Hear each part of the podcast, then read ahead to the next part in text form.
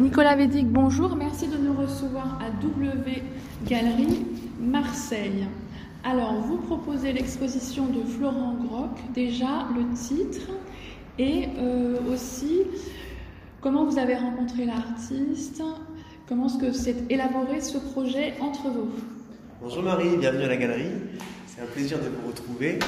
Euh, à propos de Florent Groc, c'est euh, le premier artiste que j'ai rencontré lorsque je suis arrivé à Paris, encore étudiant, il y a 5 ou 6 ans. C'est une personne que j'ai rencontrée dans une exposition qui lançait le projet Early Work, qui était un projet de mise en lumière de la jeune génération euh, d'un point de vue digital. Et euh, c'est aussi le premier artiste à qui j'ai proposé de participer à l'exposition inaugurale de la galerie en décembre 2016.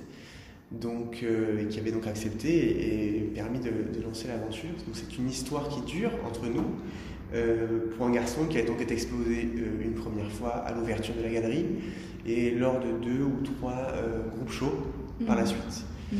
C'est un garçon qui a fait pas mal de chemin entre temps et c'était le bon moment pour lui de se voir dédier l'ensemble de la galerie pour un projet personnel qui s'appelle Pourvu que ça dure avec une pointe d'humour et d'ironie car ça raconte aussi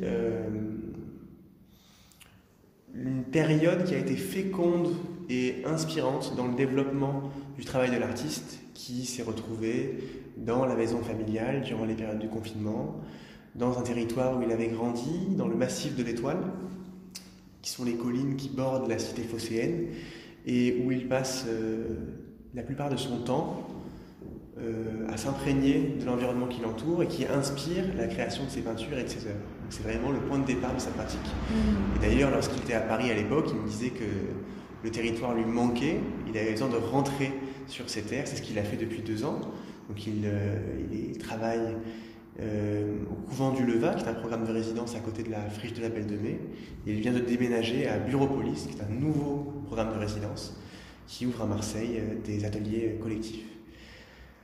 Donc on présente aujourd'hui un passage d'un travail de gouache de dessin sur papier à de l'huile et de l'acrylique sur toile. Donc il y a une progression au niveau du médium, mais aussi au niveau de la représentation, puisque les personnes qui connaissent le travail de Florent Groc ont toutes été assez surprises de ce qu'elles ont découvert en, en, participant à l'expo et à l'ouverture, avec un rapport euh, à la nature fantasmé, un travail, euh, euh forme de surréalisme de rapport à la nature qui n'est pas du tout fidèle euh, à l'environnement euh, des collines et du maquis euh, provençal, qui est presque parfois aquatique, et dont chacune des productions raconte sa propre histoire. C'est comme la fin d'un chapitre en quatre ans de travail pour lui et le début d'une nouvelle page pour l'artiste.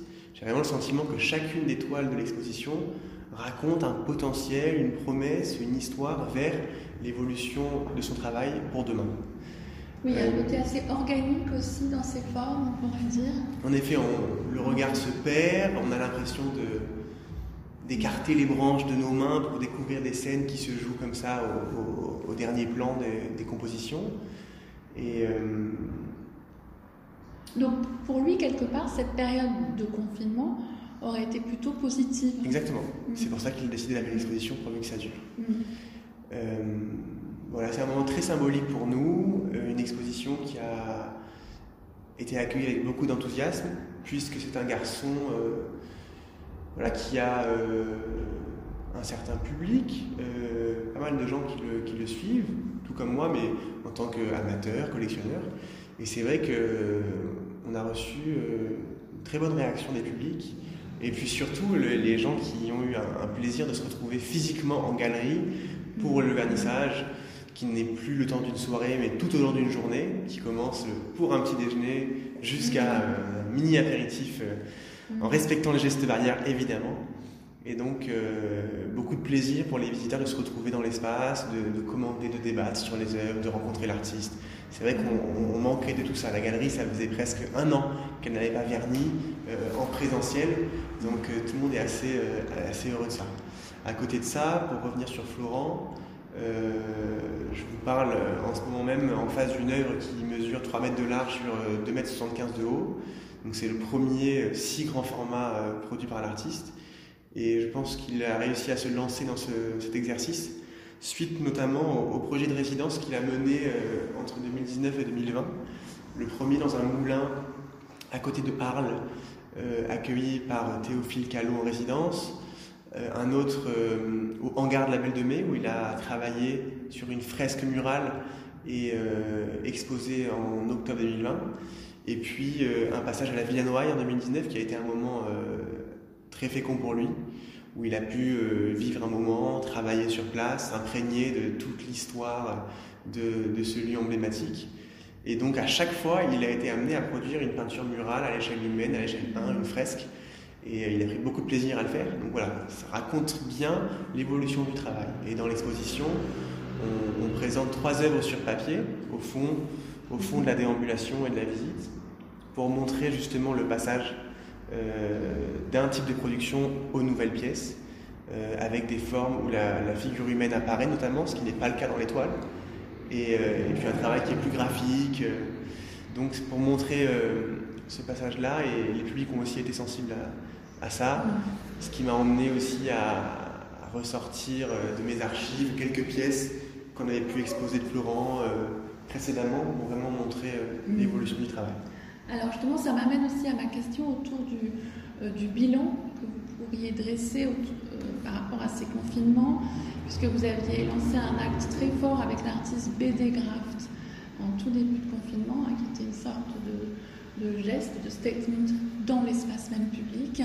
Et donc voilà, est-ce comment est-ce que aussi vos artistes euh, ont réagi et comment est-ce que vous avez pu les accompagner pendant cette période? Bah, C'est vrai que ça fait déjà un an que le premier confinement a été décrété. Euh, le temps passe vite et ça semble déjà assez lointain, on s'est quand même habitué aux contraintes de notre vie quotidienne. Euh, je vais peut-être pas remonter aussi loin, mais euh, peut-être au moment du deuxième confinement. En tout cas, ce qui est vrai, c'est que les salons ont tous été annulés ou reportés, et que c'est un levier de développement assez important euh, pour nous. On s'investit pas mal dans ce type d'événements, de projets pour mettre en lumière et diffuser le travail de nos artistes en France et à l'étranger. Et donc, en ce qui concerne ce que vous avez évoqué, euh, il était prévu pour nous d'exposer le travail de Brian de Graft et de Caroline de Nermo à Istanbul en décembre euh, dernier. Mm-hmm. Et euh, le Covid a empêché cet événement de se tenir. Et donc, les artistes ayant produit et préparé leurs expositions, leurs focus respectifs, nous avons décidé de faire prendre l'air aux œuvres, alors que chacun n'était plus à même de pouvoir rentrer dans les espaces d'exposition pour pour voir de l'art. C'est l'art qui est sorti. Euh, ça s'est fait de manière très spontanée avec euh, un photographe euh, et un ami. Et on a voulu voilà, partager une, une, bouffée d'oxygène avec les publics, qu'ils soient autour de nous, mais aussi à l'étranger. Parce que je considère que, étant basé à Marseille, on a de la chance, même si on vit des moments particuliers. On a des possibilités de rapport à la nature, à l'extérieur, à la végétation qui sont beaucoup plus euh, faciles que dans les grandes villes, je crois. Et euh, on a vraiment, euh, au moment de partager ces nouvelles œuvres, ce contenu et ce mini statement très humblement, mm-hmm. c'est vrai que les, publics au sens large ont une réaction ultra enthousiasmée. Ils nous ont presque remercié entre guillemets de, ce partage. Donc euh, c'était une, belle satisfaction pour nous et pour les artistes. Alors justement, donc vous parlez de la réaction du public parce que tout s'est beaucoup joué sur les réseaux sociaux pendant cette période. C'était des formidables relais.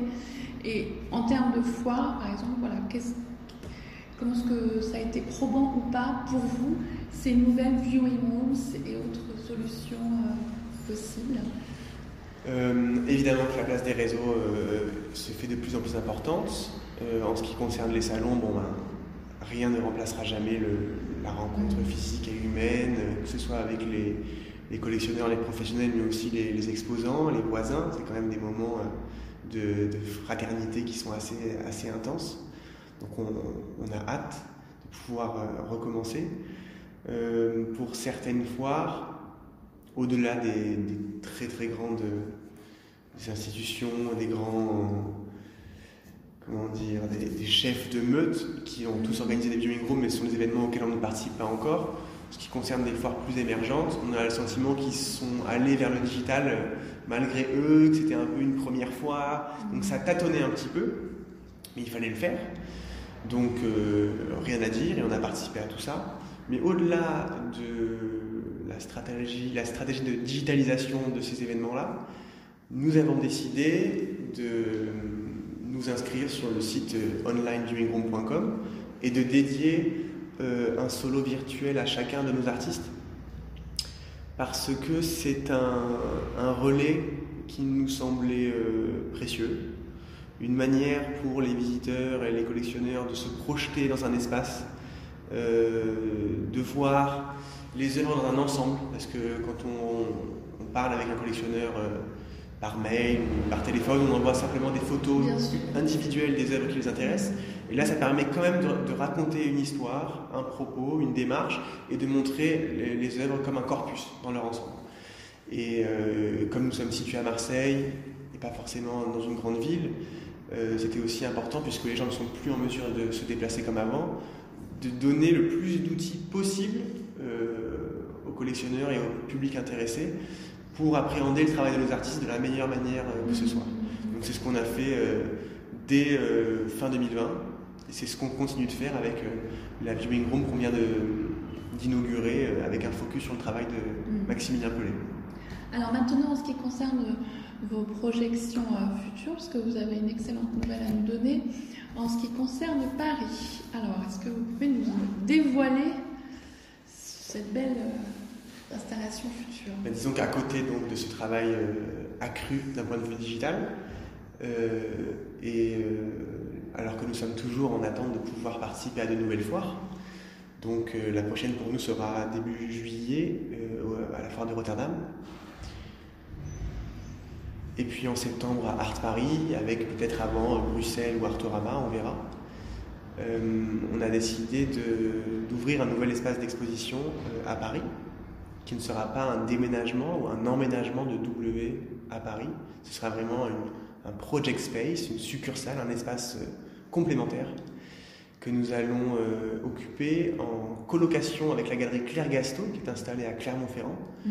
C'est une galerie que j'ai rencontrée à plusieurs reprises en foire et avec qui nous avons partagé euh, en octobre dernier nos, objectifs et nos besoins de montrer nos artistes en présentiel, physiquement, euh, à Paris à l'occasion de solo, de solo show notamment.